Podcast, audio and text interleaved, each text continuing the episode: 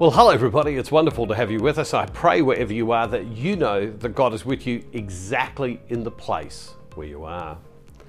If I told you today that someone famous that you look up to was coming to your house today, what would you do to get ready? If I told you today that Pope Francis was coming over to your place, or that St. John Paul II was coming over to your place, or a famous entertainer or a president or a prime minister or someone who'd done something great was coming to your house, what would you do to prepare? Now the truth is is who is coming to your place this Christmas is Jesus. Jesus has taken the initiative. Jesus is coming to you. And one of the aspects that we learn through the church's history from the scripture, but certainly from the tradition, and we can learn from others. As I have a good friend who says, Why would you go and teach yourself something and learn it all yourself when you can learn from other people? And that's so true. You can learn from what others have done. And the tradition of the church, and that's the reason it's a tradition, is because we've learned over time through history how God works, how this order that God has that we're called to step into works. Well, one of the things when God is coming to us is one of the aspects that's very true is this whole idea of asking God's forgiveness. In other words, what we call repentance. Repentance coming towards God and saying, God, I know I haven't lived up to the man, the woman that you've called me to be. I know in my life that there are faults in my life. And, and I know that there are things that I do.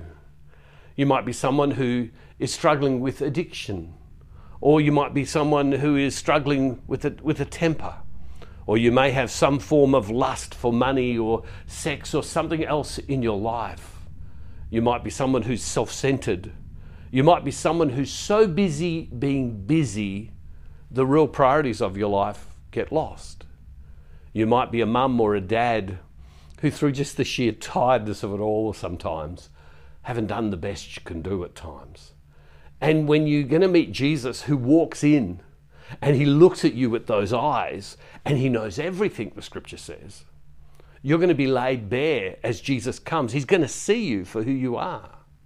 And so repentance is this moment that we have where we can come back to God and we can be deeply honest with God. And God loves that. He loves when we are honest. Now, there are spiritual athletes out there who do so much stuff and are happy to tell others about all the things that they do, and, it, and often they make people feel inadequate. But if you, have you discovered something about true holiness, the men and women that truly seek after God, there's a humility in their life, there's a genuineness in their life. I meet some people who are so far ahead of me, so, so far ahead of me they never make me feel bad. If anything, they make me feel that I can be better. And they're the people that I look up to in my life and say, gee, I hope and that I can be that kind of person in my personal life, let alone in my spiritual life. There's a passage of scripture that I think Jesus addresses that, and it's this. And it's this. It's from Luke chapter 18, verse 10. Two men went up to the temple to pray.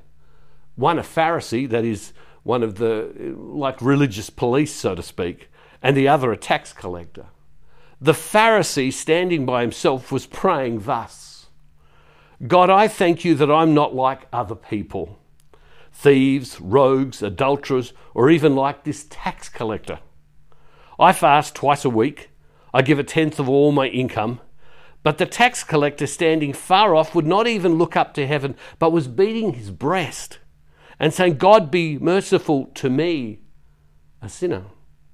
I tell you, this man went down to his home justified rather than the other. For all who exalt themselves will be humbled, but all who humble themselves will be exalted. I love this passage of Scripture because I find myself in this passage of Scripture.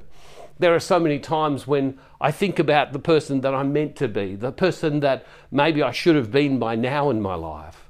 I think about the sin and I think about the habits in my life that aren't what God really would want for me. I think about those things that I'm captured by in my life. I remember when I was young and naive, there were some things in my, in my life that I did wrong, that were sinful in my life. And I thought, well, as I get older, I'll overcome those habits, those things. And now, all these years later, some of those things are still in my life. And I wake up with the thought that maybe I will have them in my life, these thorns in the side that Paul called them, for the rest of my life because I'm weak. See, what did Jesus say? There was one man who stood up and said, Look, look at all the rules that I keep. Seriously, I am a church rule keeper. Look how good I am. Look at all the things that I'm doing. And then there's one man standing down the back and he says, You know, have mercy, God. I'm a sinner. I recently met someone like that as I was traveling, um, uh, meeting with people around America. In many of the meetings that I've been to, I met a number of people. And I met people who stopped and said, You know, I, I don't understand all this church stuff. I, you know, I, I, I, there are things in my life where I'm faltered, when I'm, I'm struggling, when I even have addictions and weaknesses in my life, and I, I know the right thing to do, and I just don't seem to be able to do it.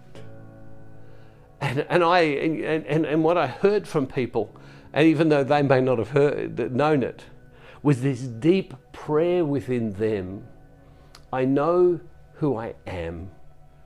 Have mercy on me, God, I'm a sinner.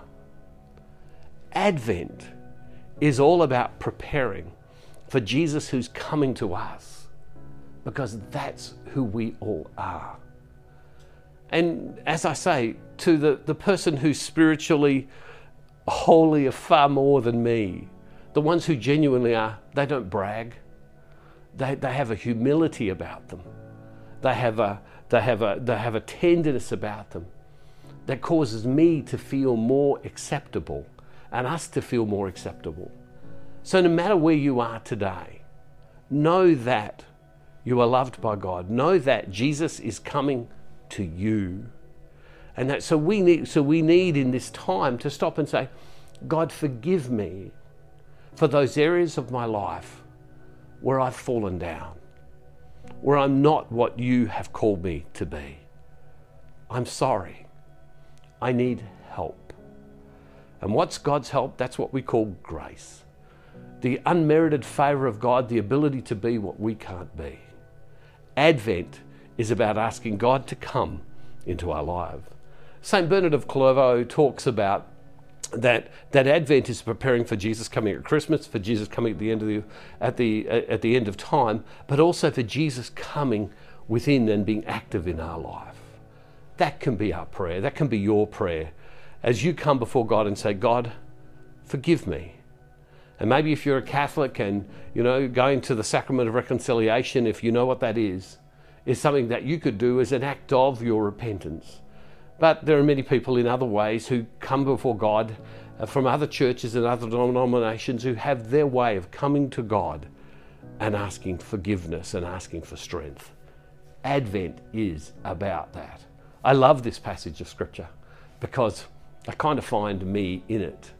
I find myself standing at the back at times because I know the right things to do and I can't do them. Loving Father, I thank you today that you love us. Lord God, there are so many beautiful people in the world who seek after you. So many people at times who don't feel that they measure up. So many people who know so much about what you want and yet still fall short. Allow us, Lord God, to experience your love your forgiveness, Lord God, and to see you for who you truly are, for you are with us. And Father, we make this prayer in the name of Jesus through the power of your Holy Spirit. Amen. God bless you all, everybody. See you next time. And don't forget, wherever you are, God is never far from you.